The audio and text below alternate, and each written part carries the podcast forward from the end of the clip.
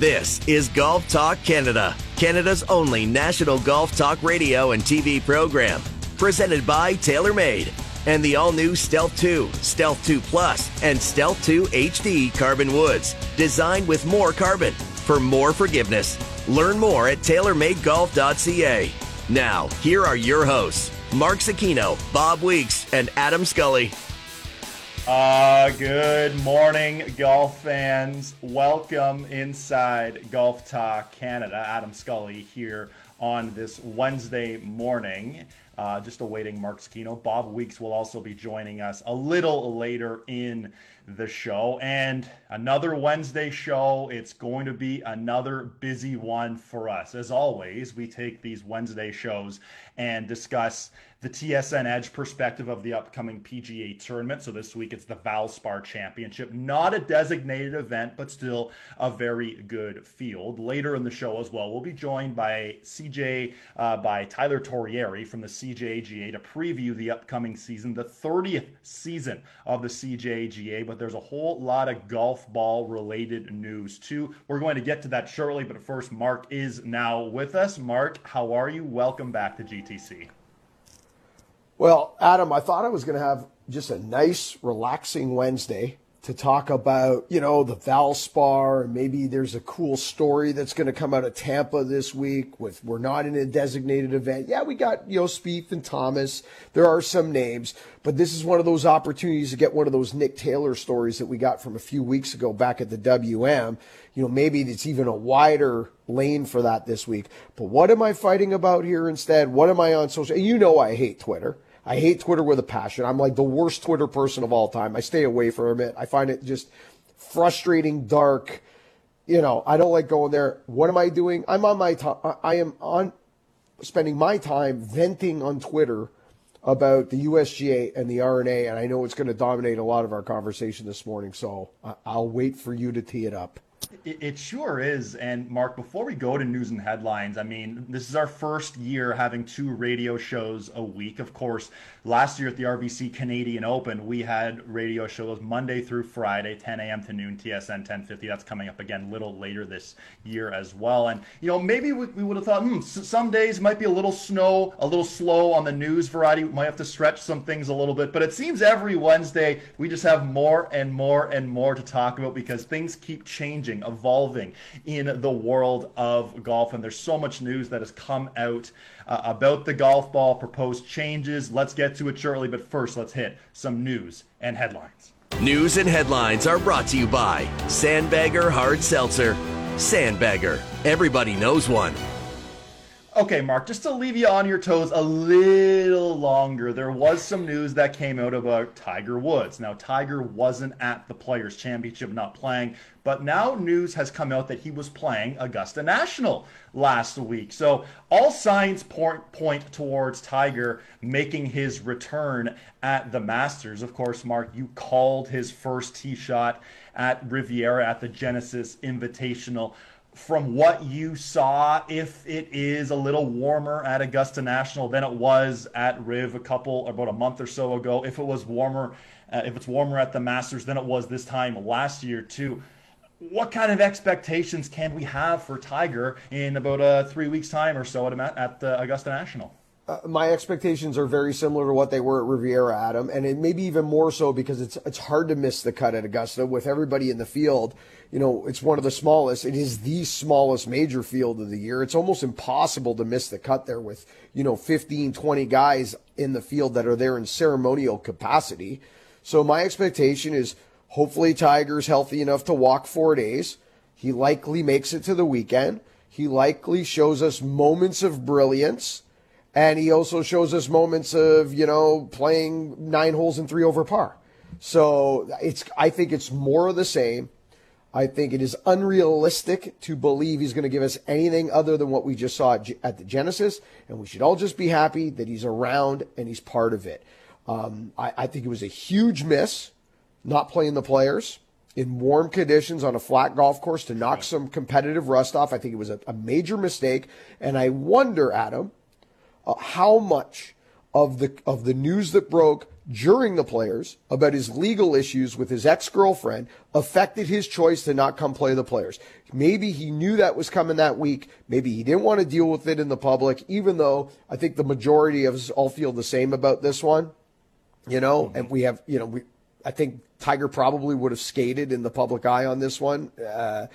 That seems to be the public opinion on this. It is what it is. You know, when somebody just immediately asks for $30 million, I mean, we kind of know what this is. Right. The squeeze is on, so to speak, is how most of us took it. But I'm wondering if that's got anything to do with it. But at the end of the day, Tiger Woods, I mean, yeah, probably. Do you think he's going to make the cut? I think he makes the cut and kind of limps around a couple of days, looks good a couple other days, and likely might even be a little better than he was at Genesis, because to be honest with you, the field at Genesis is better than the field at the Masters. Yeah, and you know, the field at the Masters, it's a limited field, correct? I mean, it's a smaller field, obviously, and for Tiger, I mean, the fact that he made the cut last year was remarkable in itself, that he hadn't played any golf, shoots 1 under. He's in the top 10 after the first round. So I'm expecting, like you said, flashes of brilliance. I'm expecting fatigue, whether it depends on what side of the draw he gets to. I mean, I know it's a limited field, so it's not as extreme as, you know, you tee off at 2 o'clock in the afternoon on a Thursday and tee off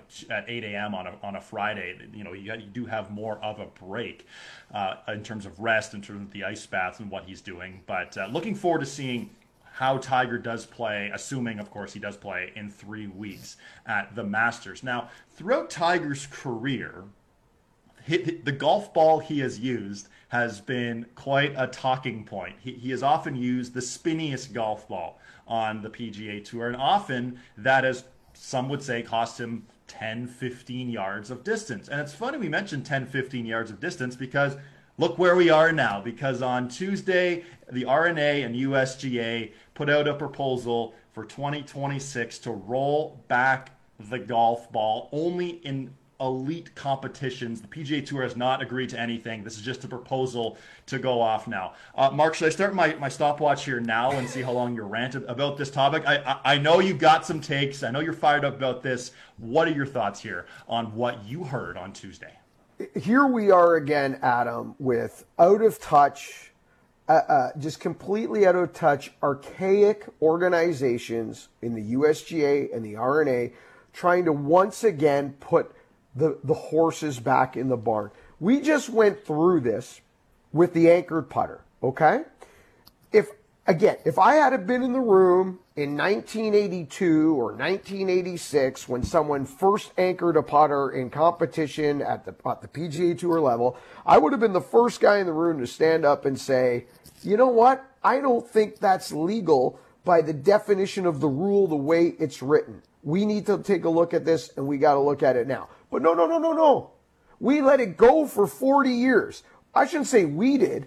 They did. R&A, USGA, they let it go for 40 years. It wasn't a problem until Adam Scott wins a major, Ernie Els wins a major. Now guys are winning majors, and guys are going to it not because they're bad putters, because they felt it was a better way of putting. And by the way, the top 5 players in the world, when they banned the anchored putter, were all using a standardized putter. So if it was that much better, and if it was that illegal, then why wasn't the top 10 on the planet using it? Okay? So what did they do during that time period? Well, they watched drivers become the size of toasters. That wasn't an issue. They watched driver shafts go from steel to graphite and go from 43 inches to 45, 46, 47. That wasn't an issue. They watched the golf ball, where you used to have to make a choice. Do I want a ball that spins and holds and shapes, or do I want a golf ball that goes far? No, they watched that be combined into a Pro V1, TP5, blah, blah, blah. And now the golf ball does everything you want. You no longer have to make a choice between distance, control, shape, spin, etc. They watched all that go by, all of it. And then they try to put the horses back in the barn. Okay, they want to rewrite the record books. What did we do with the driver? Did they roll back the driver? Did they say we're going from a 500cc head to back to a 300cc head? No, they capped it. They capped COR, how much spring effect you could have in a face. They said, okay, we're not going to go back in time. We're just going to cap it. So why the golf ball? Why aren't we just capping the ball now instead of rolling it back. That makes no sense to me because the record book shows the last 20 years a very different story. Okay? So why we're not capping it makes no sense to me. The other thing that makes no sense to me, why are we testing this new ball or proposed new ball at 127 miles an hour when the average swing speed on the PGA Tour is like 115? Mm-hmm. Why are we testing it at 127? Okay, completely makes no sense. And you know what? I did a little digging because I remember things certainly different ways at times. The shortest U.S. Open golf course of the last of this century, of our current century, was Marion in 2013, and Justin Rose won it one over. The longest golf course in U.S. Open history, 2017, Brooks Koepka, 16 under par. We just saw Bay Hill win at 9 under. If you're worried about the 1% of the 1%, that's what we're talking about here, 1% of the 1%. We're talking literally 20 to 30 players on the PGA Tour. Grow some rough. Make the setup smart. This is completely unnecessary. And I tell you, Adam, you know what I hope? I don't think it's going to happen, but I would love, nothing would make me happier than the PGA Tour reject this. And the PGA Tour say, no, we're the leaders in the professional game. We've watched you guys drop the ball now for decades after decades, fighting about square grooves with Ping. You're too young to remember that court case, but they spent years with Karsten fighting over square grooves. Guys are spinning it more now than ever before. I mean, this is a colossal waste of time. It's confusing. It's bad. It's just bad. I can't believe that this is what they come up with after their 2 years of distance report findings. Well, especially too, like let's say this is approved, but only USGA R&A, so it's only in a couple, the U.S. Open, the Open Championship, that sort of thing. The comparison I'll make for those listening tuning into other sports in the 2006 Olympics. This is hockey. They made the rule where you could in the NHL you had to have narrower goalie pads by an inch. Dominic Hasek goes to the Olympics. He gets pads that are 12 inches wide, so 1 inch or more wide. So in that case, he's playing a totally different game only for that tournament. So it's sort of like, why on earth are you trying to do this in this way? It's bizarre to me, this entire thing. Like you said, grow the rough, put pins in harder pin locations. It's easier to do that instead of capping this. And we see guys on the PGA Tour, and we see Rory McIlroy, we see these guys using the TP5 golf ball, TP5X golf ball, and you say, you know what, I want to go out, I can use that same golf ball Rory's using. But if this comes into play, we can't do that anymore. So I just don't understand that in itself. Now, Mark, we have a lot of audio to get to. First, let's hear from Mike Wan from the USGA about this proposal. Do we have this exactly right? I don't know. A year ago, I thought we did, and we've made quite a bit of changes based on that feedback. I know we'll probably make some adaptations based on this next feedback period. But the only choice that I think is patently wrong at this stage is no choice, because I don't think anybody could argue with the fact that this game is going to be 20 or 30 yards longer in the next 20 or 25 years. And if that's the case, we're just handing the sustainability of this game to the next generation and the 30,000 golf courses around the world and telling them to just figure it out. And that's a responsibility that neither Martin and I are willing to shirk. And so there may be more learning on how we can actually do this in the exact right way. But we will definitely make sure that we don't leave the game for the next generation more challenged than the generation that's playing it today.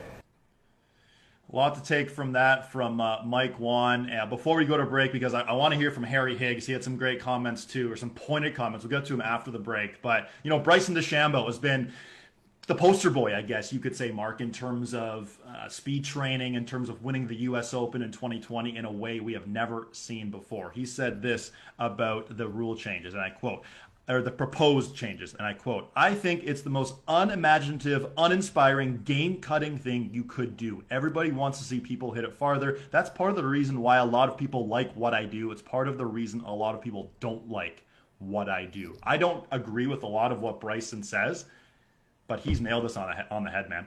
I mean, sports change too, Adam. Athletes get bigger. What are we going to do? Ban training? We're going to ban personal trainers, speed training. I mean, the games get bigger, stronger, faster. I mean, that's just the way it is, you know. Bobby Orr was the greatest defenseman. He revolutionized the sport. Go back and look at the video of Bobby Orr. He's practically one of five guys in the NHL that could skate in that generation. Yeah. There's a bunch of guys smoking darts at halftime, crushing beers in the dressing room, and he's going around making dancing circles around him, okay? Now, every single player in the NHL would be a dominant skater if you were to go back generations. It's just, it's called progression. It's called development. It's how the world works. And again, this is not about bifurcation, because bifurcation is happening in the world of golf, whether people like it or not. People play with gimmies. People play the golf courses red staked. How many times your buddies hit it out of bounds and they don't go back to the tee? They drop a ball. Right. Bifurcation already exists. Amateurs play by different rules than pros. Whatever. I get that. But rolling the golf ball back is different than capping it. And what he said there, he's talking out of both sides of his mouth, Michael Wan. Both sides of his mouth. Because he said, the game's about to get 20, 30 yards longer in 20 years from now. We don't want to hand it off to them like that. Okay, great. Cap the golf ball the way you cap the driver. Totally. Don't roll it. How's rolling it back? That's a different thing. Yeah. So, I mean, here we go again. Again, Adam, I would love it if the PGA Tour... You know what? The USGA, this is a whole other can of worms, too. You know, the PGA Tour is supposed to play nice with the USGA and the R&A when they need the tour. But when the tour says, we need you to back us up for the Saudi Arabia Golf League, I see them all pegging it up. What did I hear from the USGA and the R&A? I heard, we're not changing our criteria. We're not changing how you qualify for our events. Okay, great. We're the PGA Tour. We're going to dictate our sport and our 45 PGA Tour events the way we deem. And these are the rules we're changing that we've wanted to change for the last 30 years, but we've been playing nice in the sandbox. But maybe that time's over.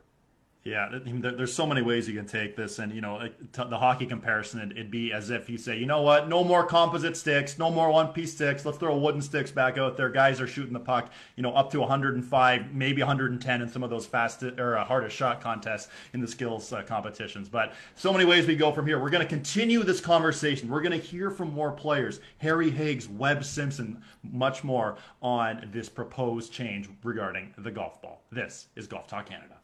This segment of GTC was presented by TaylorMade and the all-new Stealth 2, Stealth 2 Plus, and Stealth 2 HD Carbon Woods. Designed with more carbon for more forgiveness. This is Golf Talk Canada, presented by TaylorMade.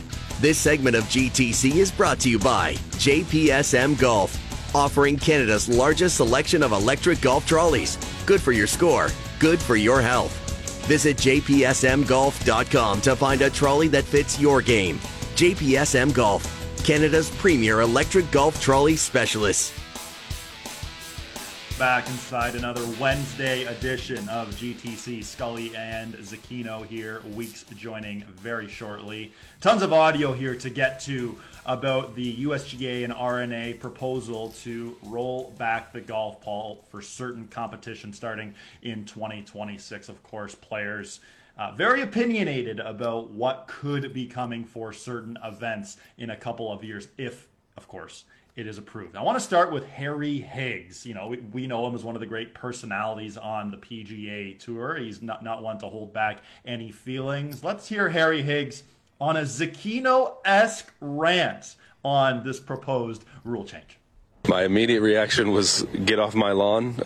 You know, leave us alone. We're doing, you know, having a huge effort to sell and get people to watch us play golf, get people to, you know, invest in the game. And this initially seems as it would make it maybe slightly more difficult to do that. And then also the thought that now for the first time, if and when these are implicated, that the game will be different for me than versus, you know, my dad, let's say, who's a 15 handicap.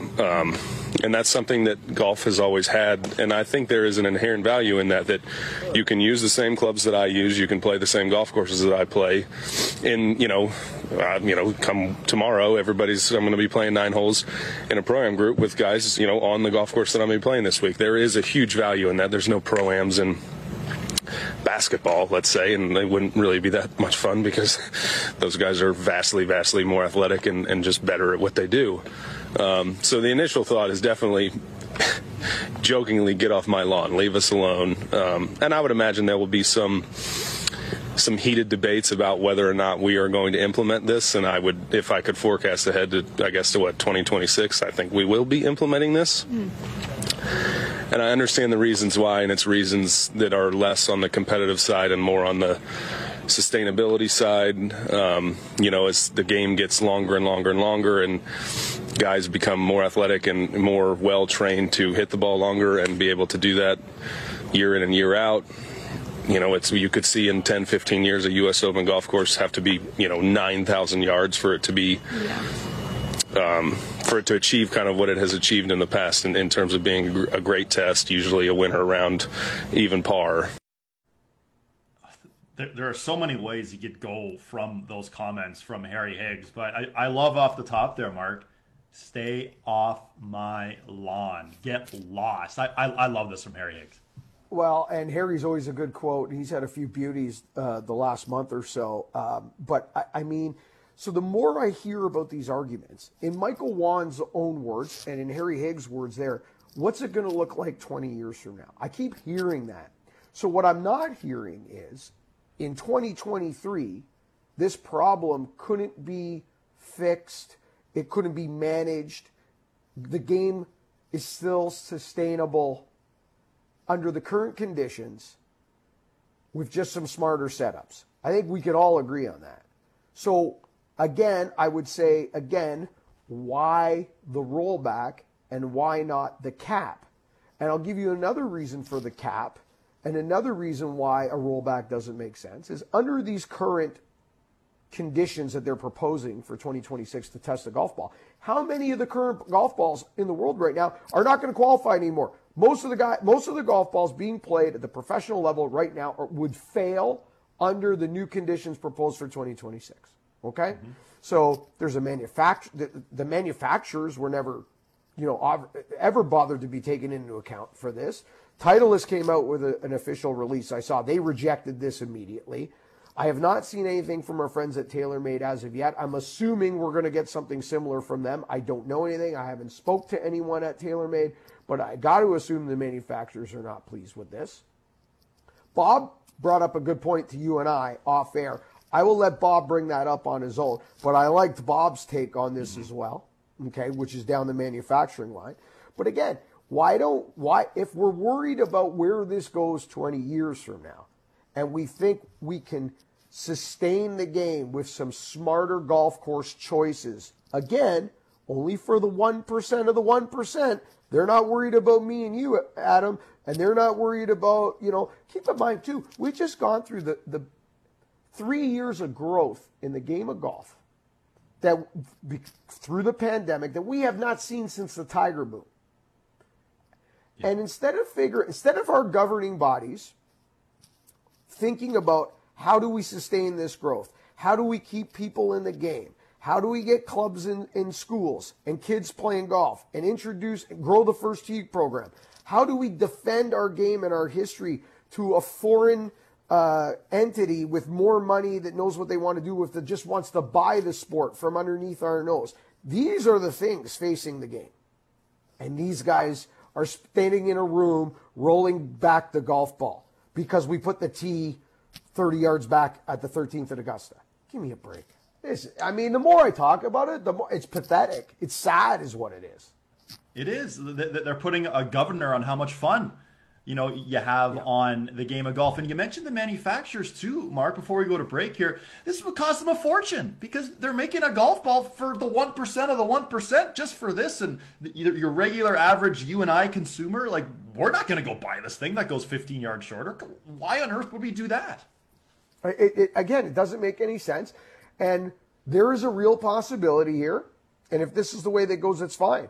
But the professional game is played around the world under the current conditions we are currently playing under. And 3 times a year or 2 times a year or 4 times a year, depending on who wants to adopt it, they've got their own golf ball. You know, the Masters and Jack and Augusta have been throwing this around behind the big green curtain for decades, right? That there was going to be a Masters golf ball. They've been talking about it. Maybe that's where this lands, Adam. We're going to, I mean, this is going to go on. The debate and the conversation, and this is, I guarantee you one thing. The way it's currently written, I do not believe, like Harry suggested, it's likely that it is adopted by 2026. I don't believe the way it's currently written and suggested. No, there is going to be, this is going to be picked apart, debated, argued, and if something is adopted on a mass level, I don't think it looks anywhere similar to what this current proposal looks. It's going to morph. It's going to change. Just like the FedEx Cup looks completely different in 2023 than it did 15 years ago, right? I think by the time anything like this is implemented, it's got to be clearly defined. It's got to be better than this. And maybe, Adam, we land on a freeze. Maybe we land on, okay, guys, all those golf balls you've been producing and continue to produce, this is it. This is the ceiling. This is where we were with COR on driver faces. This is where we are on golf balls. Well, it's a conversation that we're going to continue having. We'll get to the Valspar Championship here soon. But Bob, on the other side, Bob is going to join us. Would love to hear Bob's perspective on everything that's going on with this proposal. This is Golf Talk Canada.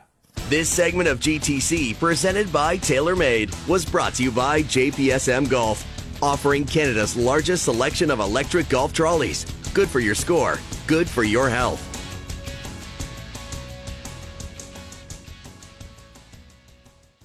This is Golf Talk Canada, presented by TaylorMade.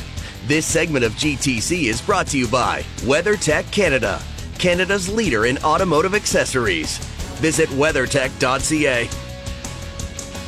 Welcome back inside another Wednesday edition of GTC. Scully, Zecchino, and now Weeks joining us here. We're continuing the discussion about the proposed change from the R&A, from the USGA, about rolling back the golf ball. You could call it bifurcation eventually, but this is still a proposal. Nothing has been signed, sealed, delivered, confirmed. Bob, you've covered this game for quite some time. This has been talked about, discussed, debated, whatever you want to call it, for quite some time. When you first saw this in writing now as the proposal, what were your thoughts?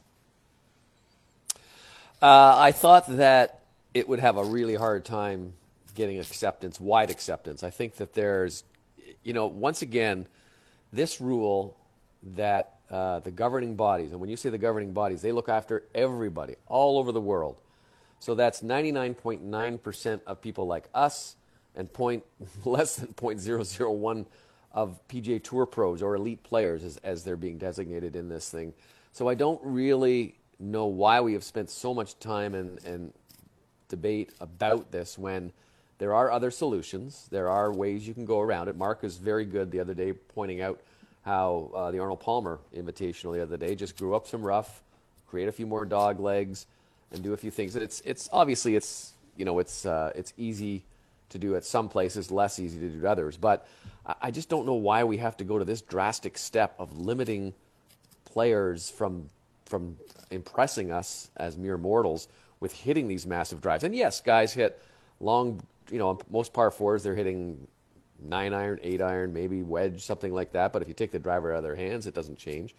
And there's all sorts of ramifications and spin-offs to me that haven't really been, I don't think, dealt with by the governing bodies with this proposal. Look at all the costs that's going to have to go into developing this new golf ball. Who's going to pay for that? Look at all the changes to other equipment that you're going to need. It's not just going to affect the driver off there. It's going to affect all your clubs. And I think a lot of players are going to have to go on a search for a whole different set of clubs. And how do you get an advantage that way? The longer hitters are still going to be the longest hitters. In fact, they may gain more of an advantage over that. And I think that there's, you know, predictably, I guess, the PGA Tour players have come out and said, yeah, we don't need this. And the manufacturers have come out and said, yeah, we don't think this is a good idea. So what if the PGA Tour says, no, we're not going to have this? And what if the golf ball manufacturers just said, yeah, you know, we're not going to make these balls. We just don't think we want to take that. what happens then if there's no balls available to play? Like, obviously, the Open Championship and the U.S. Open are probably going to be the first to adopt this, I would think, because those are the events that these governing bodies run. And then you're going to go back to something like they had a long time ago. Mark, you may remember this. Scully, I don't think you remember this, but remember when there was a British ball. It was smaller. It was an actual smaller ball. So we had two different golf balls, and this smaller ball was in play when you went over to play in the British Opens, and players had to use and switch. And it was smaller because the theory was that it cut through the wind a little bit easier. So now you could even get into a situation like that. I know Scully's looking at me like I'm crazy. I've never heard of this. I'm old enough, Bob. There really were. I'm old enough to remember what you're talking about. I believe the last one, correct me if I'm wrong, I believe the last one was in the early 70s, late 60s, early 70s. They went to a conforming unified golf ball, but for the longest time, the Open Championship, there were players that played a smaller golf ball. I mean, so this is not like it's unheard of, to your point, Bob. But, you know, I got to ask you a question, Bob, because I brought this up to Adam off the first top. When you consider what the golf world's just come through with the 3 years of growth, like from the pandemic, and the challenges to keep sustaining that growth, keep the game, keep those players that have come back to the game, keep them in the game, get kids involved that wouldn't normally be introduced to the game. Considering there's a Saudi golf league trying to buy the sport from underneath the legacy owners of this sport, etc. When all the challenges facing the game of golf, This is what we've been doing with our time, Bob, at the USGA and the R&A. I mean, I that to me might be the saddest part of this, is that they're exhausting their time with the, I called it the 1% of the 1%. But to your point, it's 0.00. You know, there's 20, 30 guys on the PGA Tour is what we're talking about. So I found, Bob, I find that part of this very sad. I'd like to know your comments on that. And the other thing I'd like to know too, Bob, is why are we testing this at 127 miles an hour when the average swing speed on the PGA Tour is like 115, 116? Why are we testing at 127? Where does that number, what magic USGA fountain do they pull that out of? Yeah, I'm not sure why they're doing it at that and why they're trying to reach for this way. But like you said, it's such a minute group of people that this is affecting. And the other thing is, you know, it's weird that these governing bodies are essentially telling the PGA Tour what to do. Like, nobody goes and tells Gary Bettman, hey, everyone in your league, because all the kids are now using wooden sticks again, everyone in the NHL has to use wooden sticks. And don't you want to see the long ball? Everybody loves the long ball. I love seeing guys hit the ball, you know, 330, 340, 350, whatever it is, and we marvel at that. And that's going to go away if they're only hitting at 310. I don't know. It doesn't seem to be as big a thing. Yeah, right. Well, you can. That's right. You often do. But I mean, that's the part of it, though, right? You love to see how much better these guys are than you, and how much they make our jaws drop. Yes. And that may have a bit of going away. But to get back to your point, you know, you're right. I just don't see why they felt it necessary to do all this for this small group of people, because like. The LPGA Tour is not going to adopt this, I don't think. I wouldn't think that they would want to do it. Maybe college golf might be doing it, but you know, I don't know. I don't know how many people this really affects, and it's a big imposition on those people. All I'm waiting for, guys, is if this goes through, you know, you're going to have that guy at your golf club. He's the same 14 handicap playing forged blades with extra stiff shafts who's going to buy the old golf ball and add 20 minutes to your day. That's all this. That's where this is landing. Yeah, and you know, a couple things here too. I mean, is golf the only sport played where like in the NHL there's one puck, in the NBA there's one ball, in the NFL there's one ball. But in golf, there's all these different kinds of balls. So, Mark, to your point in the last segment, there has been talk in years past about a Masters golf balls. Everyone's given X dozen amount of balls. You wonder if something's going to go to that eventually. But, Bob, to your point, you know, we like seeing the golf ball. And you think back to Bryson DeChambeau in 2020. Yes, he's done a lot of things that have rubbed people the wrong way since.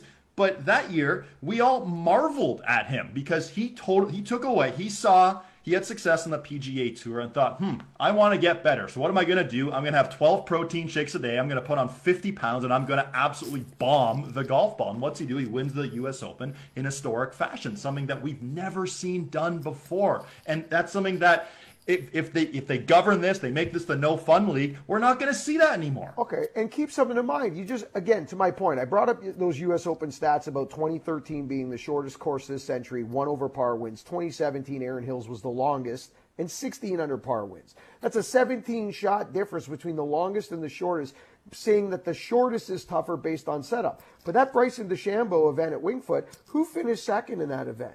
Matt Wolff. Who hits it almost as far as Bryson DeChambeau? Matt Wolff. You know Matt Wolff was even par in that championship? That Bryson DeChambeau at 600 par was the only player to break par 4 days at Wingfoot? Where's the problem here? I don't see these things are going to, they're obsolete. How are they obsolete? How can they not read their own data? Their own data shows that one person for 4 days broke par. So if we're projecting problems 20 years down the road, then cap the ball. Cap it the way you cap drivers. The rolling back is they're talking out of both sides of their mouth. You can't say we're worried about 20 years down the road, but we're going to roll back 20 years.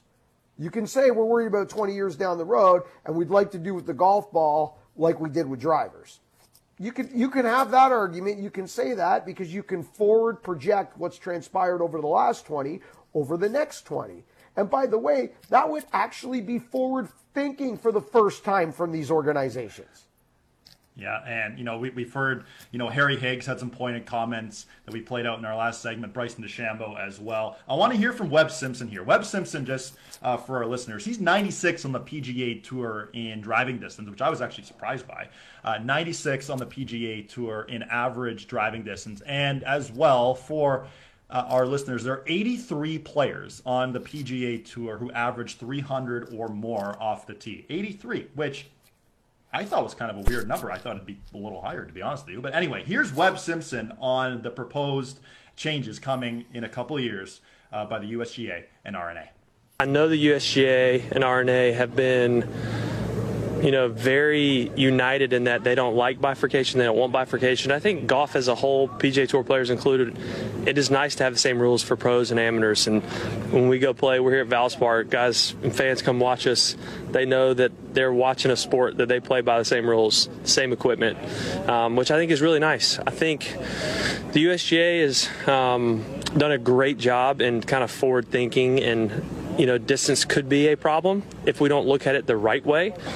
I personally believe that I don't know that we need to roll back equipment. I think there needs to be more emphasis on golf course design. I've said for a long time, we got to learn from the greats, and Pete Dye was a great. 4 and 6 last week at TPC Sawgrass were 390 yards and 385 yards, I believe, and they both played over par for the week. So you have the best players in the world on holes that are under 400 yards, and they play over par. And I think golf course design and architecture needs to be looked at harder in these conversations. Now, specifically to this proposal, had a great conversation with Scott Langley this morning from USGA. Scott's been great. He wants to simply hear from the players. He's listening. He wants to know what we think.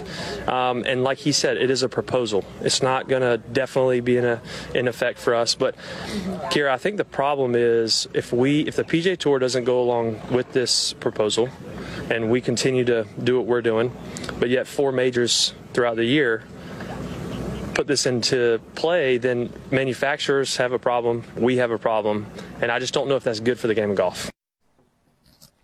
Nailed it on the head right there. Before we go to break here, I want to hear both your perspective. Bob, let's start with you. From what you heard from Webb Simpson, he's really echoed a lot of our thoughts about, make courses harder. It doesn't have to be 800-yard par 5s. You can have less than 400-yard par 4s, and still par is a good score. What do you think about what Webb Simpson said? Webb's always been one of the smartest guys on the PGA Tour to me, one of the most engaging guys to talk to. I really like his thoughts on a lot of different things, and so it's not surprised that that's what he said. He pointed out those 2 holes at players last week that played under par or played over par, and I think that you can do enough with what you have right now in terms of the ball, in terms of design, in terms of course setup that you don't need this. Mark. Webb is 1,000% right.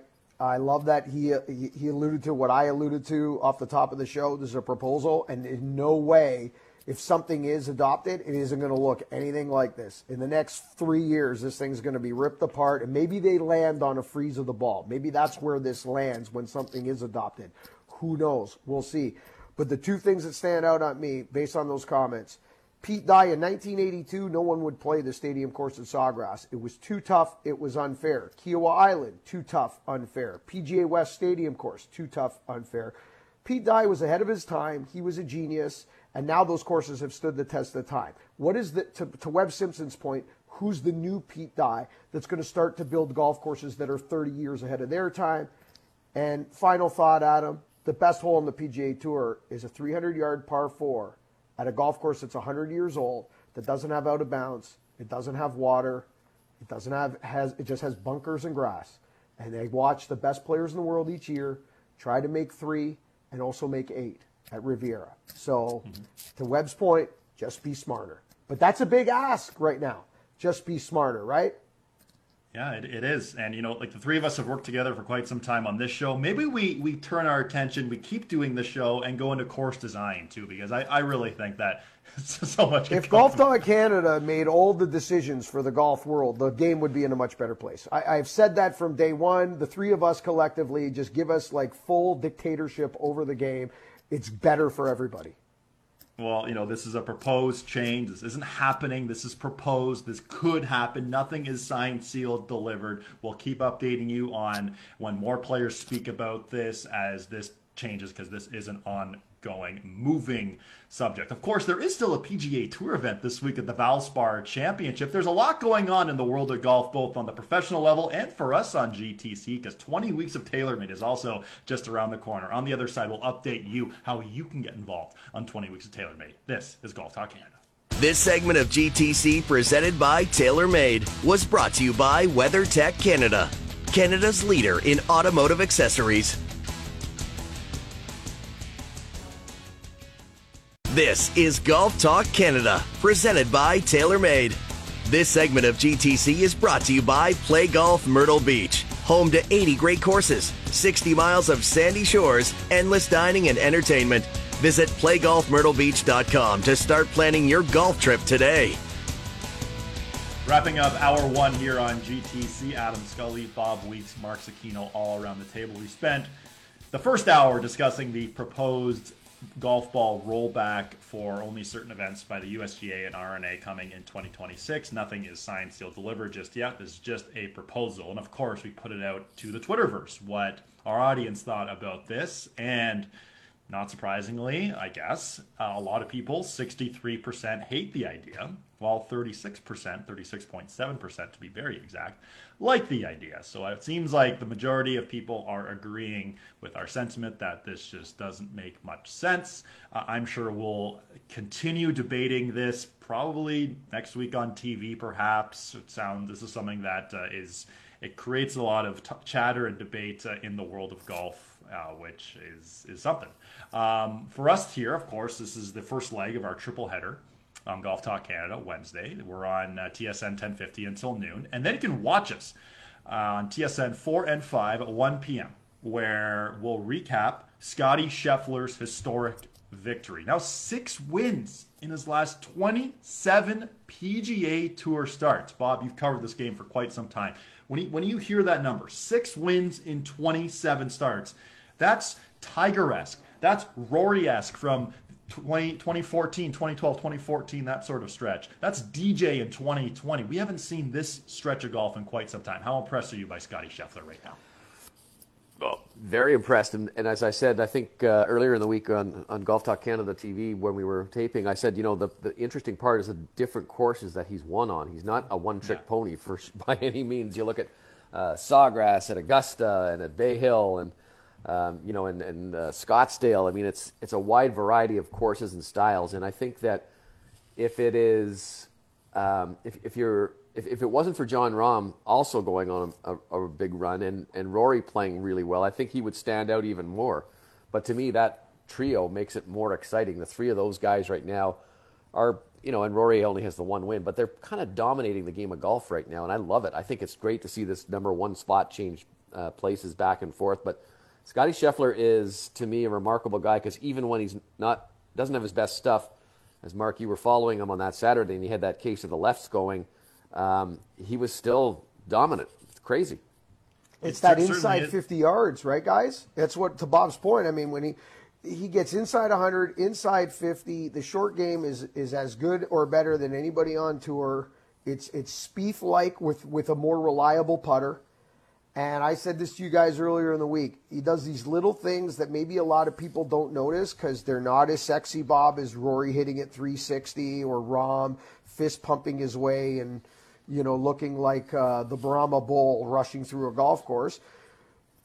You know, Scotty does stuff like, hey, I got the tightest lie on the golf course underneath the green at 10, and I've got 8 feet of green to work with. I'm just going to pinch this perfectly, get it to grab, stop, 2 feet forward. Let's move on to the par five.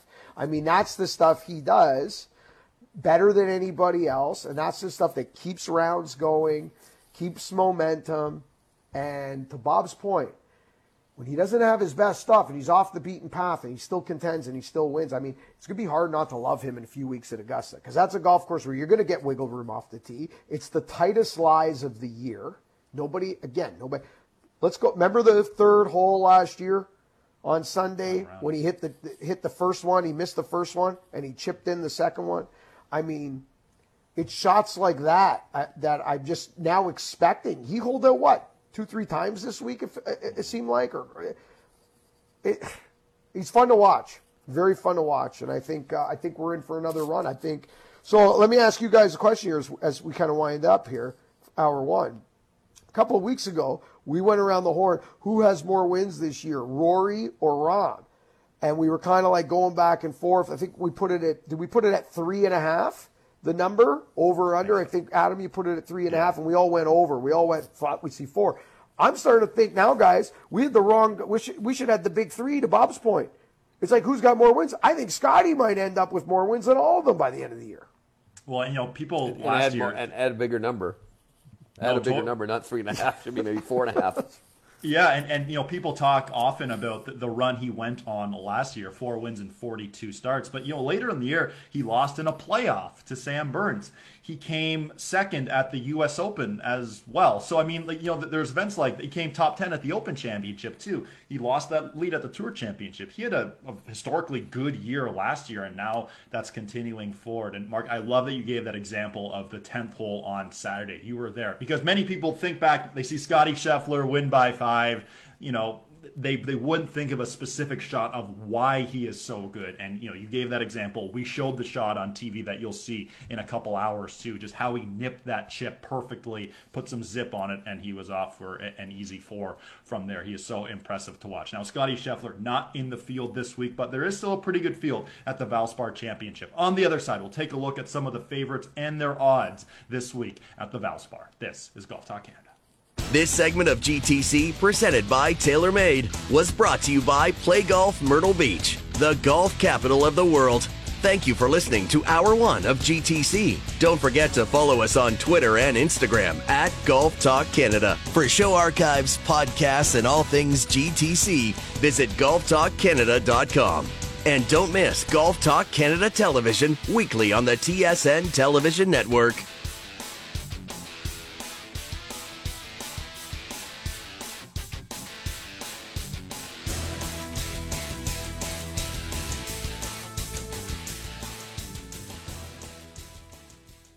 This is Hour 2 of Golf Talk Canada, presented by Picton Mahoney Asset Management.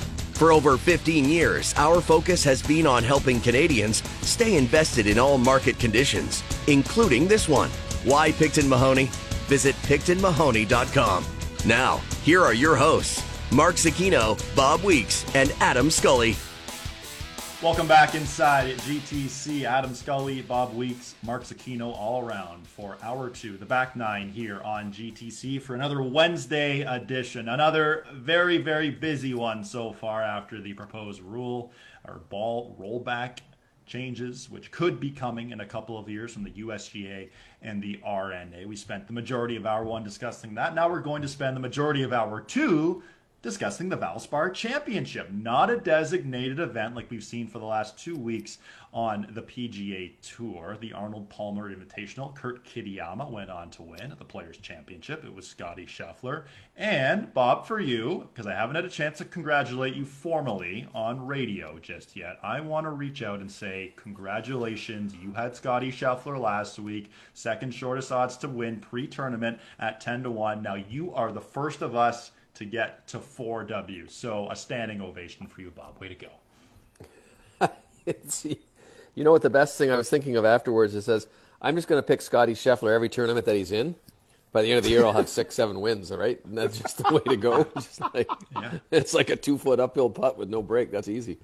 That's certainly one strategy for sure. But, you know, as always, on our Wednesday shows, we take a deep dive into that week's PGA event. Look at the odds, look at how these guys are playing, and call it over par, under par, call it we like them that week. You can really phrase it any way you want. But this week at the Valspar Championship, Justin Thomas is the betting favorite. Now, Mark, you and I both had JT on our team last week at the Players Championship. And so far, this season has been nothing short of bizarre, weird, just disappointing for JT. 66 in the FedEx Cup standings right now. This guy's 10-1, the pre-tournament betting favorite. Mark, thoughts on JT right now? Well, I think the only reason he's got those betting favorites is more a statement on the field and the quality of the field guys overall. Popular maybe money, public money, because he's one of the few recognizable stars that are actually playing this week. I had him last week, Adam, on a couple of things. He's a past champion, so we know he likes Sawgrass. And I thought he might have found something at Bay Hill, because after Saturday, he was in a real good spot at Bay Hill, and I went, okay, finally Justin Thomas is turning the corner. Finally, he's on the upswing. And he had a bit of a rough Sunday at Bay Hill, but there were a lot of players that had rough Sundays at Bay Hill, and I thought, okay, maybe now we're going to catch him on that upswing into the Players' Championship. And you know what? He made the cut on the number at 2 over par last weekend. He looked completely out of sorts. To me, he has not shown me enough to justify this value in terms of a fantasy or betting component. Not enough for me, guys. When is it going to come? I mean, he's too good to kind of limp through the season like this, right? But I don't know. For me, Adam, I got him over par. I don't have him under par. I don't like him this week. I'm staying as far away from Justin Thomas until he can show me some that he's kind of closer to form. And we'll get to our TSN edge picks a little later in the show. But, Bob, for you, JT's 144th in strokes gained putting.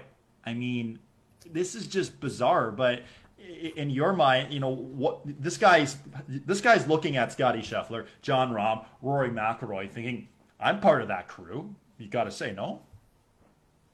Oh, I think he is definitely, and I think you can look at the cup half full or half empty here. After he tied for 60th last week, and obviously not a great week, but if you go back before that, 1, 2, 3, 4, 5, 6, 7 consecutive top 25 finishes, still hasn't missed a cut yet this year. Now maybe that's underselling what we expect from him. If that was a middle-of-the-road player, we'd be all excited about him. So maybe we're just expecting a little bit more, but definitely that putting number kind of sticks out and goes, ooh, it's a little scary, but I think at one point he's got to break through at this point. You know what scares me? I'll tell you what scares me on JT and why I'm off of him. I know the putter. We've had the putting conversation, and you're right. Stats showed sideways. It's gotten a little bit better since he put the mallet back in the bag. He's coming off these top 20 finishes, Bob, to your point. After Colin Morikawa and Tiger Woods, when you talk best iron players in the world, Justin Thomas is in that conversation, right? Who's the best iron player in the world? Justin Thomas, strokes gained approach to green this year, 61st. This is a category where he lives in the top 10, if not the top 5, and he is 61st. It's not on point right now. So when your putter's struggling and you're one of the best iron players in the world and you're not in the top 50 on the PGA Tour as an iron player, statistically at the moment, huge red flags. I Yeah, and Justin Thomas right now third in strokes gained around the green, so really relying on that short game to get, you know, those top 25 finishes like you mentioned, Bob. Again, like I mentioned, we'll get to our TSN Edge picks a little later in the show. But the second betting favorite right now is Jordan Spieth at 12-1. And for Jordan Spieth, you know, he's had success at this tournament before. Pretty solid finish last week at the Players Championship, but as I said on radio, on TV, and as I'll say in 2 hours on our television show, and Winners, Weird, and What, probably shouldn't have made the cut because of his tee shot on his last hole. Hits a fan, bounces back into play. He was on the number. What, of course, Jordan Spieth being Jordan Spieth, hits an approach shot up, chips in for the unlikely eagle. Bob, we'll start with you. From what you've seen from Jordan Spieth, we know his history at Augusta National. We know that's 3 weeks away. Do you have Jordan Spieth over par or under par as we head into the Valspar Championship? I got him, I think, right at par. I don't know what to make of his game. It's really good, and yet there's something in me that says, yeah, it's not really that good. It's a hard one to kind of capsulize because, as you say, he does kind of float around with some great holes, some great weeks. He was good at Phoenix a few weeks ago, and then Genesis he was not good. Great at Arnold Palmer, and then last week at Players, if he doesn't hit that guy in the, I actually don't know where he hit. It was the leg, the head, or the shoulders. Leg. Yeah, okay. It was the calf. You know, it doesn't hit that guy. He's got a miscut as well. So it's kind of bizarre in some ways that you don't really know what to expect from him. It's kind of like Christmas morning. You're going to wake up and open this package and hope you got candy instead of a lump of coal or something. I didn't think we'd be making Christmas references with Jordan Spieth on a Monday or a Wednesday in March, but here we are. Mark, for you, Jordan Spieth, where are you at? I like him. I got him under par this week. A lot of it is the fact that he's a past champion here, so he's comfortable around this golf course, so a bit of a horses for courses play. A lot of it is the fact that, you know, I like the three of us in this field this week. I think if we got a start, we have a chance to make it to the weekend. You know, Bob's hitting that tight draw again. Adam, your ball speed's up. I'm getting up and down from everywhere. So I think we got a chance in this field. So, you know, how do you not like Jordan just because of the quality here? I do like the T6 at Phoenix. I do like the T4 at the Arnold Palmer. But to Bob's point, I mean, you go back to the Sony Open. He was the first round leader Thursday night at the Sony Open. He missed the cut, okay?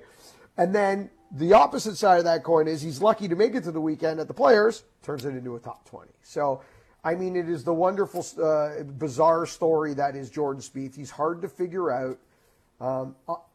Very similar to Justin Thomas. I think he's got the fire in the belly where he's probably irritated that he's no longer in the conversation of the group that we're previously talking about. So I think that alone will keep him in it. But, yeah, no, I like Jordan this week. I like his recent form looks good. Horses for courses, weak field, like Jordan Spieth.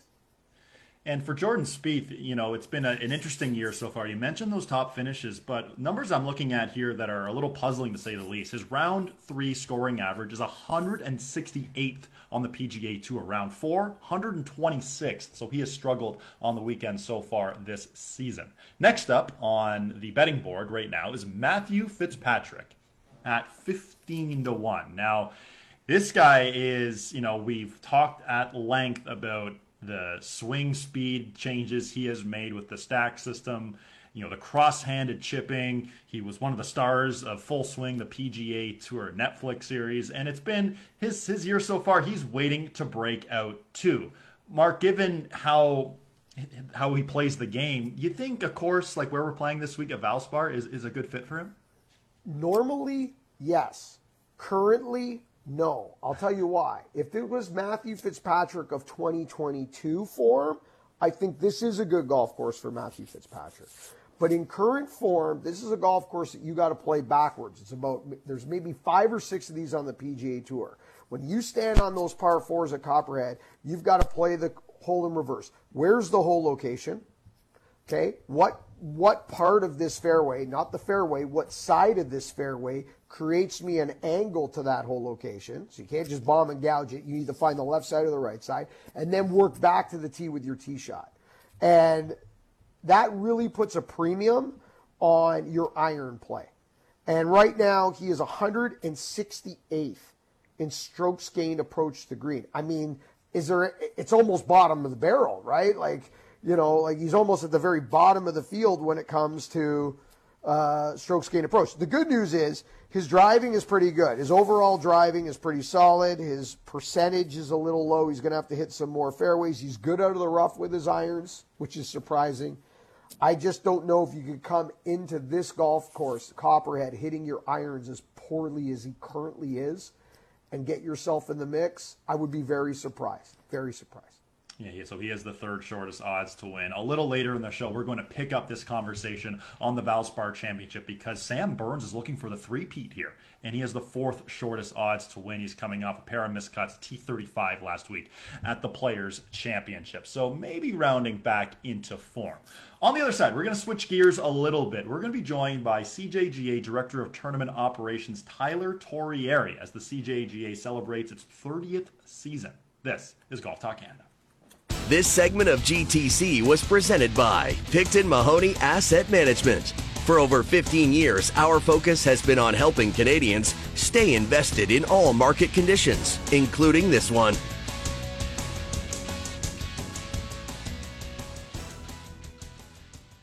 This is Golf Talk Canada, presented by Picton Mahoney Asset Management.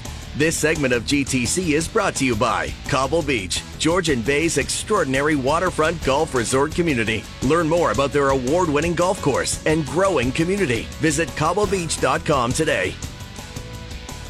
Welcome back inside GTC. Scully, Weeks, Zecchino, all around the table. Coming up on the other side, we'll pick up the conversation about the Valspar Championship, and we'll also make our TSN Edge picks too, but we're going to switch gears here a little bit. Last year, we were on location for one of the CJGA's marquee events, the TaylorMade Canadian Invitational. We did both our radio show and our television show that week, and this year is a big one for the CJGA. It is its 30th season, and I recently had a chance to catch up with CJGA Director of Tournament Operations, Tyler Torrieri. Pleased to be joined by good friend of the show, Tyler Torrieri from the CJGA. Tyler, welcome back to Golf Talk Canada. Yeah, thanks, Adam. I appreciate the time and you guys having me on again.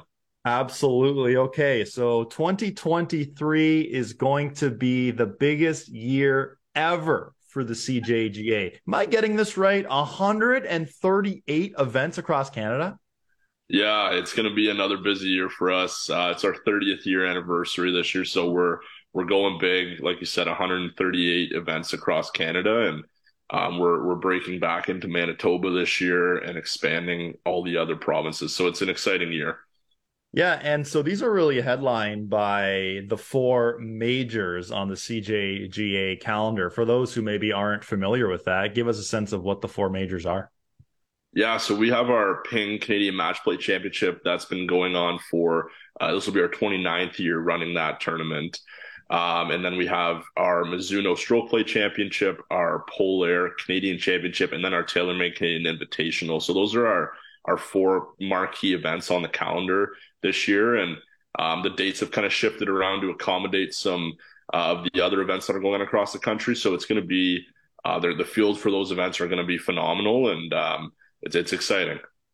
Yeah, certainly very exciting. And I remember when we were on location, Bob Weeks and I, for GTC, shooting both our television and radio shows for the TaylorMade Canadian Invitational. You could just sense, we were there on location last summer, I should say, you could just sense the excitement, the buzz that was around from, you know, parents who are walking around and some of these kids too, that it's safe to say, Tyler, that like the future starts here on the CJGA, correct?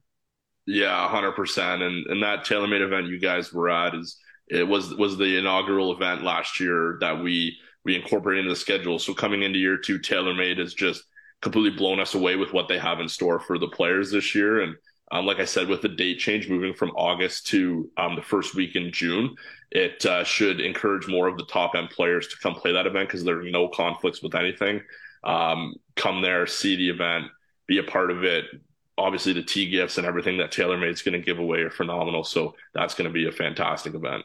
Yeah, totally. And, you know, for those listening to this interview, they might think CJGA, you know, who are some alum who have gone through the CJGA and are now excelling on the next level? You know, some notable examples, of course, Brooke Henderson, the greatest ever Canadian professional golfer, Taylor Pendrith, Mackenzie Hughes. What's it like for you guys promoting and, you know, telling parents and kids now, like, hey, you're watching these stars on TV excel on the professional level, that you could be the next Brooke Henderson or Mackenzie Hughes, that sort of thing? Yeah, and it's gotten a lot easier over the last couple of years with the Canadian talent that's coming up through the ranks, not only on the PGA Tour, but, you know, the LPGA Tour, Corn Ferry Tour, and even PGA Tour Canada. You know, pretty much any big name you see has come through our program. Obviously, like you said, Brooke and Mac and Pendrith and those guys. But it's the smaller guys too that are making their way through the ranks, like Svensson just won a couple months ago, right? First tour win. And it's awesome to see that. And it shows our players that there's a way forward. It's not just, you know, like Mike Weir back in the day.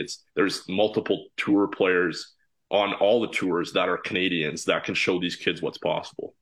Yeah, and that's something that we've loved talking about here on Golf Talk Canada, Mark, Bob, and I, is that on any given week, it seems to be like a Canadian is in the mix. A Canadian is tied atop a leaderboard. A Canadian is making a move on a Sunday. And that's just, it's the strength of the Canadian game right now, which is simply incredible to see. We're with Tyler Torrieri from the CJGA. And, you know, the CJGA can be used as, you know, a place or a platform where these young players can try to, you know, qualify for some other major events, you know, for example, IMG Junior Worlds, Nota Begay Junior Golf Qualifiers. What can you tell us more about that?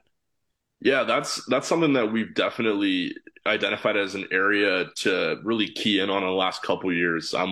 We've been running qualifiers for the IMG Junior World Championships in San Diego for a number of years now, but over the last 2 years, we've really strengthened our relationship with the Nota Begay guys that run the Nota Begay Junior Golf Championship down in Louisiana.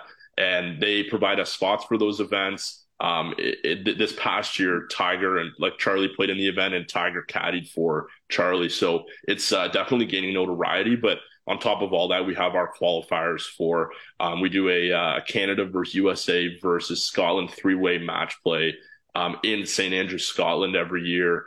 We do a Ryder Cup style event called the North America Cup, Canada versus USA every year, that players can qualify through our events right across the country. And so there's so many opportunities for these players to play internationally for CJGA Team Canada or to represent the CJGA on the international stage at these bigger events like IMG or Nota Begay. Wow, I mean, that's so exciting for all these players to have this opportunity, because, you know, people listening to the show, whether they're 20 or 60, you know, on their bucket list might be going to St. Andrews, and, you know, for these players to have this opportunity at that young of an age, to have that sort of platform to do it is simply incredible. So kudos to you guys. And, you know, speaking of travel and, you know, things elsewhere, the World Junior Challenge in Florida is another event over Christmas. And now, do I have this right, where it's 200 plus players from 20 or more countries? Is that correct? Yeah, that's our marquee event across our entire schedule. It's this year will be our 30th year running it. It's at Innisbrook Golf Resort in Palm Harbor, Florida, where they play the Valspar. So players get to play Copperhead and then Island and then the North Course over there. And yeah, 20 different countries were represented this past year. We had over 200 players, and it's actually getting so big that now we're starting to look at other golf courses to expand to keep growing that event. So it's right over Christmas, and you can stay right on property at Innisbrook, which makes it very convenient. Everything's within walking distance, and it's a fantastic event. I can just sense in the excitement in your voice how excited that the kids are going to be to get to play a course that they get to watch on TV, because they'll, in future years, they'll be able to go back and say, hey, I hit that shot on that hole. Let's see where, you know, Taylor Pendrith is hitting this shot or that sort of thing. This is all so exciting. A couple more before I let you go here, Tyler. The Linkster Tour is another tour that you'd like to discuss today for those a little younger. Is that correct? Yeah, our Linkster Tour is really our developmental tour. So it's for players aged 4 to 14. And to be honest, we had a 3-year-old on tour last year, which is crazy to say.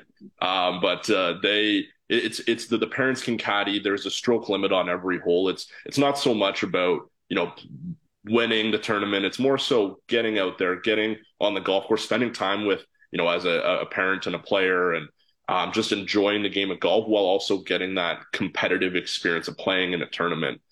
So we have, out of the 138 tournaments this year, about 57 of them are on the Linkster Tour, and it's right across the country in every province. So if anybody's interested in that, they can head to our website, cjga.com, and all the info's on there, and my email's on there as well. So it's definitely, if you're looking to get your son or daughter into the game of golf, it's a good stepping stone to get to that next level. A lot of exciting things coming from the CJGA. But before we let you go, Tyler, I mean, you mentioned a couple times here, 30 years for the CJGA. What is the significance of that number here to be in it now for 30 years? It's incredible. And all the credit goes to our founder, Earl Fritz, who's still with the association and helping us on a day-to-day basis. What he started in 1993, I don't even know if he knew that it was going to get to where we are today. And it's very, very exciting that I get to be a part of this and kind of celebrate our 30th year this year. And like I said off the top, it's our biggest year to date. So we're going to have a very, very exciting season. Awesome, Tyler. Well, I like I mentioned a couple times, I can just tell how pumped you are for this season. Those playing on the CJGA should also be very excited. Thanks for your time today, and we'll have you on again later in the season as well for a little recap of what has happened so far and a preview of what's to come on the CJGA. Thanks for your time. Yeah, thanks, Adam. I really appreciate it. Many thanks to Tyler for joining us, discussing the CJGA. Lots to come in 2023 for their 30th season. On the other side, we'll make our TSN edge picks for the Valspar Championship and also discuss the Canadians who are playing this week, because Adam Hadwin is one of the favorites. This is Golf Talk Canada. This segment of GTC, presented by Picton Mahoney Asset Management, was brought to you by Cobble Beach, Georgian Bay's extraordinary waterfront golf resort community. This is Golf Talk Canada, presented by Picton Mahoney Asset Management. This segment of GTC is brought to you by Cadillac. Experience Cadillac. Join one of our agents for a personalized virtual live tour of Cadillac SUVs, sedans, and EVs. Book your tour at cadillac.ca/live. Welcome back inside Golf Talk Canada. Adam Scully, Bob Weeks, and Mark Zecchino all around the table as we look ahead now to the Valspar Championship live studio audience of many different shapes and sizes. Bob, you have a dog beside you right now, which is pretty cool to see. I mean, it doesn't happen very often where you get the live in-home studio audience. Little dog sitting over the March break here for some friends, and Lola is sitting here comfortably and enjoying the show so far. Anyway, she's been sleeping through most of it, so I'm not sure if that's actually a compliment or not. I remember I was dog sitting for my sister and her husband, Barkley, the dog's name, and Barkley decided to bark during our show, so that Barkley made his Golf Talk Canada debut. Anyway, let's get to the Valspar Championship, and as you all know, TSN Edge is your home for all your fantasy needs, and every week here on GTC, both television and radio, we make three selections for that week's PGA tournament. Now, a bit of a behind-the-scenes look here. We generally make our picks some point early Tuesday morning, Monday night. We have a bit of a text thread going back and forth, the odd chirp here and there. But we always make our picks this way. And we all picked Keegan Bradley this week because, we thought Keegan Bradley's playing a lot of great golf. He's either missed the cut or he's in contention. He won during the fall portion of the schedule. But about an hour or so ago, a tweet came out, PGA Tour Communications, that Keegan Bradley has withdrawn. So Keegan Bradley not playing this week. And this has happened a couple times where we've all picked the same player. But this is the first time that player is withdrawn from the tournament. So, Mark, correct me if I'm wrong. This week we're only going with two picks, correct? Well, I just said, we were just kind of scrambling back and forth. If you guys want to do a bonus third, we could do it on the fly. But, I mean, we all had Keegan Bradley, right? So let's just go with our other two. And I'm more concerned about everybody's prop bets this week on Keegan, because there's always the ring around the rosy prop bet, you know, right foot in, left foot out, right foot in, turn it all about, right? You know, he's the twitchiest player on tour. And I can't remember what the Keegan Bradley ring around the rosy, I think it was like over-under number was 823 for 4 days at Copperhead. So that, right. Of course, all those bets now are off the table. Yeah, and I know I was hammering that over for sure because he is so much fun to watch play. But anyway, okay, so we're all going to two picks this week. We're changing this up, so two picks from each of us here on Golf Talk Canada. Bob, let's start with you. Give us your first pick this week for the Valspar Championship and why. Mark, go ahead. Well, and I have Bob's first pick, Scottie Scheffler. He's already told us. Yeah, that's right. It's like... it's going to be the free space on my bingo card for the rest of the year. That's it. Yeah. Okay. Well, I'm going with our aforementioned Justin Thomas. And as you said, he comes in as the betting favorite. Finished third here last year, 13th year before that. So good record here.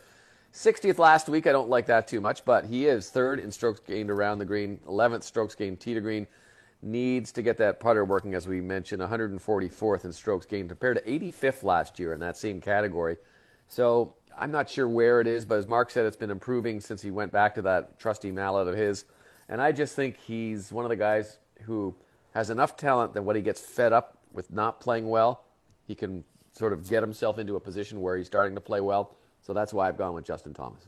Yeah, and that's where I'm going. Like, I agree with that. I don't have JT on my team, and we'll get to your pick, Mark, here momentarily. But, you know, Justin Thomas, he's known as one of the best players on the PGA Tour, and he has to be motivated by Scottie Scheffler looking like a robot out there and winning in dominant fashion. He has to be motivated seeing John Rahm drive it all over the planet and still have 3 wins already this season. It's so impressive to see. So you got to think JT is motivated by these guys and could be next up in the winner's circle. Mark, your first pick.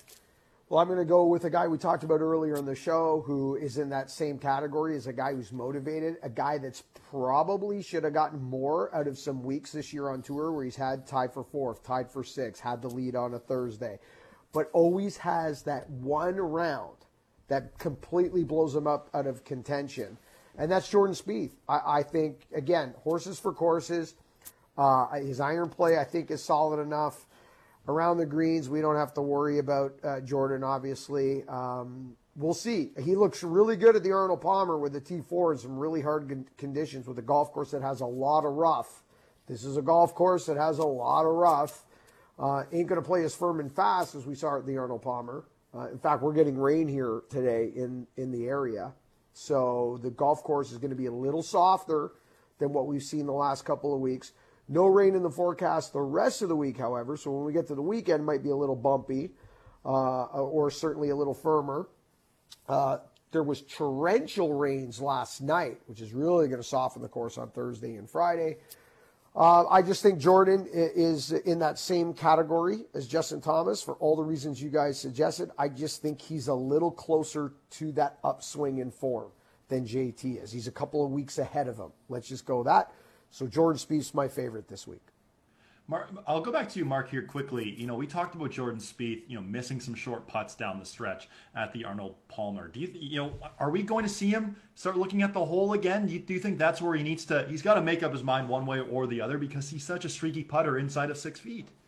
That's the problem. I think the biggest problem here is not is he going to look at the hole or is he not going to look at the hole. I think the biggest problem here is. We need to take it out of the equation, and he's got to make a decision on what he's doing and just stick with it. So if we're going to look at the hole inside 10 feet or inside 5 feet, whatever the number is, let's just do it all the time so that it's not part of the equation. I'm confused. I didn't see him a lot this week at the Players, but I did see him a lot at Bay Hill. And none of us knew when he was going to look at the hole or why he chooses to look at the hole. And I never had a chance to talk to him, so I couldn't ask the question in the post round because I didn't walk with him enough to get post round with him. So I didn't have the opportunity. Jordan, can you walk us through what the decision-making process in your brain as to when you look at the hole and when you don't? And you know what my guess is, guys? There isn't one. I really don't think he knows when he's going to look at the hole. I think it's like a twitchy kind of thing that's going on, and I just don't think that's good. So we'll see what happens this week. But I think the comfort level at Valspar, where he's had success before, might be just what he needs. Yeah, totally. Jordan Spieth's second shortest odds right now to win at 12-1 on FanDuel. As for me, I am kicking things off with Tommy Fleetwood, who, you know, came T16 here last year at the Valspar. Had a pretty solid Players Championship for the most part. He did double bogey two of his final five holes, including that 17th hole, right when the winds were gusting almost to the same level as they were on Friday afternoon before that weather delay when guys were making sevens and nines like it was nothing. But for Fleetwood this season, one of the biggest reasons for his consistency has been on the greens, second in both overall putting average and one-putt percentage. Hard to believe this guy hasn't won on the PGA Tour just yet, and I wouldn't be surprised if Fleetwood breaks out this week. Fleetwood opens with the fifth shortest odds to win at 16-1. Mark, let's go back to you. Who is your second and for this week only final pick? Well, you know, if we remove Sam Burns from the equation, who's trying to win a golf tournament for the third year in a row, which hasn't been done since Steve Stricker did it, right, guys, back at the John Deere Classic. Yep. If you remove Sam Burns out of the equation, this is not a bomber's golf course. This has typically been a plotter's golf course. You know, Adam Hadwin's done well here. Paul Casey's done well here. We saw Adam Scott almost win this golf tournament a few years ago with one of the worst strokes, though, we've ever seen from 5 feet in the history of the PGA Tour. Or no, was that the Wyndham? Wyndham. No, that was Wyndham. My apologies. The stroke was at the Wyndham, the stroke I'm referring to. But if you remove Sam Burns, you wouldn't go bomber. So I'm going Justin Rose. I think he's – Justin Rose, I got – to spend a lot of time with him in the last 7 days. He's got his passion back. He's already won this year on the PGA Tour back at the AT&T. Some of these numbers are pretty good right now for Justin Rose in terms of overall ball strike. Well, let's take a look at, let's start this. Let's look at his history here. He's played this golf course, this tournament 12 times before. He's 14 rounds in the 60s, 3 top 10s, 2 more additional top 15s. His ball striking's on point. He's 8th in strokes game putting. When have we ever said Justin Rose is 8th in strokes game putting, right? And I'm going to throw something that you guys are going to love. We're talking about rolling back and going back in time. Justin Rose told me last week he might put this week, don't be surprised if you see it, a TaylorMade M1 driver in the bag. So he just said, hey, man, he just has been playing around with equipment. That was the big story at the AT&T, right? He put a mixed bag in, put some hybrids in, put some cavity back irons in. There's a chance we see an M1 driver in the bag this week. Wouldn't that be something? So Justin Rose, 6th shortest odds to win at 17-1. Bob, let's go to you now. Your second and final pick this week at the Valspar Championship. I'm going with Adam Hadwin. I honestly think that Adam is playing well enough to deserve a pick. He won this tournament, as we know, 6 years ago. It seems wild that he has not won since 6 years ago, but he did go through that major swing overhaul really 2 years ago. And I talked to him last week about it, and he said, you know, I don't even think about it anymore. I'm comfortable with it, and now I trust it on pretty much every shot. Had a really good performance, I thought, at the Players' Championship. 2 3 putts on the last, missed not three putts, 2 3 footers that he missed on the last two holes that cost him $500,000. $1 million. And he currently ranked strokes 24th in strokes gained total, which I think is always a good sort of indication of your overall game is going well. He's not doing anything, one part of his game specifically great at this point, but he really is doing pretty much everything at a high level. And so that's why he gets that mark. 5 top 20 finishes this year. He's only missed one cut in his 11 starts. And value when I wrote this was plus 2,400. That was a couple of days ago. So I think that's pretty good value for Adam Hadwin. Yeah, and that value has dropped a little bit since Keegan Bradley's withdrawal. So Hadwin does have the 7th shortest odds to win at 20-1. And Bob, I love when you went one-on-one with Hadwin after his final round on Sunday. And yes, it was shortly after missing those 2 short putts, but you know, he wasn't that pleased with a T13 finish. You might think overall, hey, I finished T13 in the unofficial 5th major on the PGA Tour, won a lot of money, but he's not satisfied with that. And, you know, he's seeing these other Canadians have success. He's seeing Adam Svensson. He's seeing Mackenzie Hughes. He got snubbed from the President's Cup team this past fall. So for Adam Hadwin, I'm loving where his mentality is. And he was almost my second and final pick this week. But I'm going with a little more value this week for my second and final pick, and that's Justin Suh. And you maybe aren't that familiar with Justin Suh, but he's been playing some very solid golf as of late. T6 at the Players, quietly. T5 a couple weeks earlier at the Honda. Ninth on the tour in birdie average. He's got some good value here as well. He is 3,100 right now to win on FanDuel, tied for the ninth shortest odds of any player. So Justin Suh is my second and final pick. Mark, go ahead. Very good friends, Adam, with Kurt Kittyama, and was standing greenside to watch his friend grab a W a couple of weeks ago. And you can tell how bad he wants to be in that winner's circle and join his buddy as a winner on the PGA Tour. And I think that's a great pick this week. I think there's a ton of value there. Thank you. And he had his odds were plus 3,700 earlier this week. Now, like I mentioned, with Keegan Bradley WDing, his odds are now plus 3,100. Two other Canadians in the field this week, Nick Taylor and Michael Gligic. Nick Taylor's odds are 65 to 1. Michael Gligic in about the 300 to 1 category. But one Canadian not playing this week, who I want to discuss before we go to break and sign off here on GTC, is Corey Connors. And, you know, there are four Canadians right now inside the top 50 in the FedEx Cup standings. Connors, MIA, not a part of that group, 90th right now in the FedEx Cup standings. Bob Connors is going into some events where he's had success. Third in the match play last year. Won the Valero Texas Open in 2019. Three straight top 10s at Augusta National. But this season has been not the best. What are your thoughts here on Corey Connors? What needs to change? I spoke to him, and I spoke to his coach, Derek Ingram, and remarkably, his greatest strength has this been troubling him, which is his rhythm, especially with the irons. He says he's just sort of out of rhythm, can't find that nice little flow that he's had, and so he's inconsistent. If you look at his numbers off the tee, they're not like what they used to be. He still has, of course, those issues around the green and on the green, 153rd strokes gained putting, 148th strokes gained putting. He doesn't like the West Coast swing particularly. No big reason. I mean, some of the grasses, I guess he didn't grow up on, so he's not as familiar with it. I'm not at the point yet where I'm ready to kind of raise the emergency flag, but I think that's coming if he doesn't start to put some good performances together. And Mark, for you, we've chatted about Connors and how we thought he'd play a little better during the Florida swing. Generally, when it gets breezier, he plays better. He plays challenging courses well.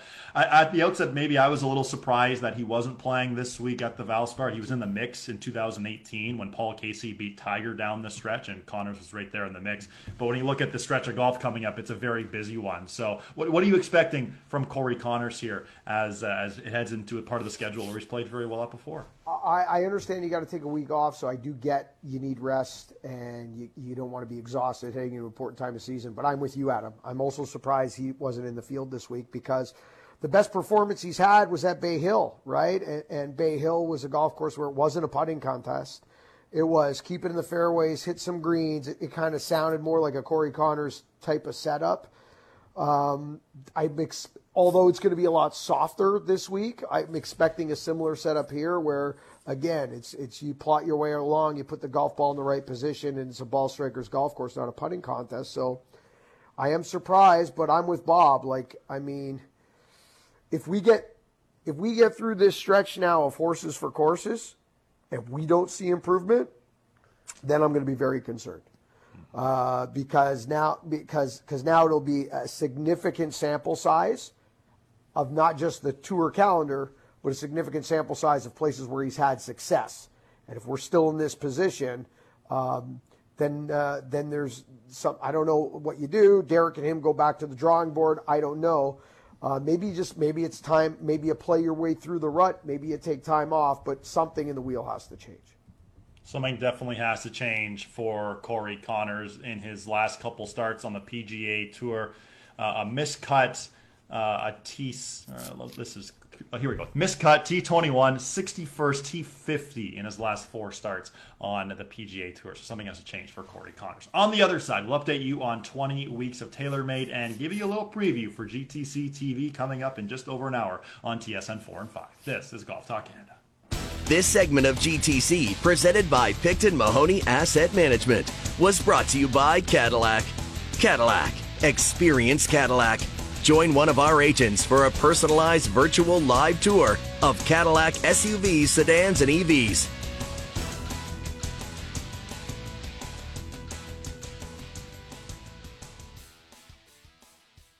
This is Golf Talk Canada, presented by Picton Mahoney Asset Management. This segment of GTC is brought to you by Adidas Golf and the Tour 360 22. Tour 360 22 sits on the feet you wear last, serving as the foundation for the Tour 360 fit, while the Spikemore traction system will help golfers stay locked in. Visit adidas.ca/golf.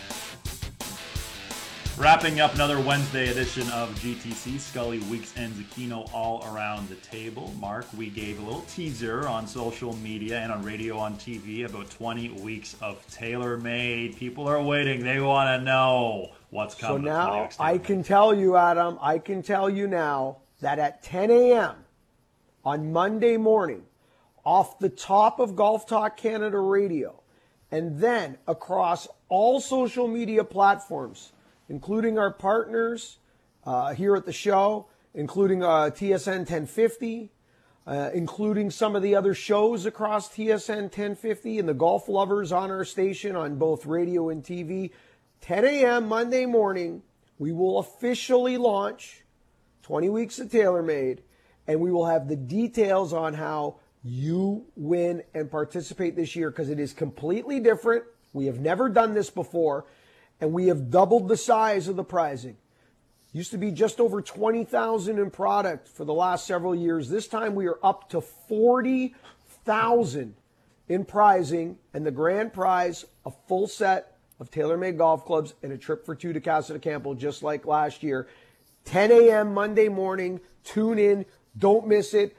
Twitter, Instagram, all day. We're coming out of the gates hot Monday.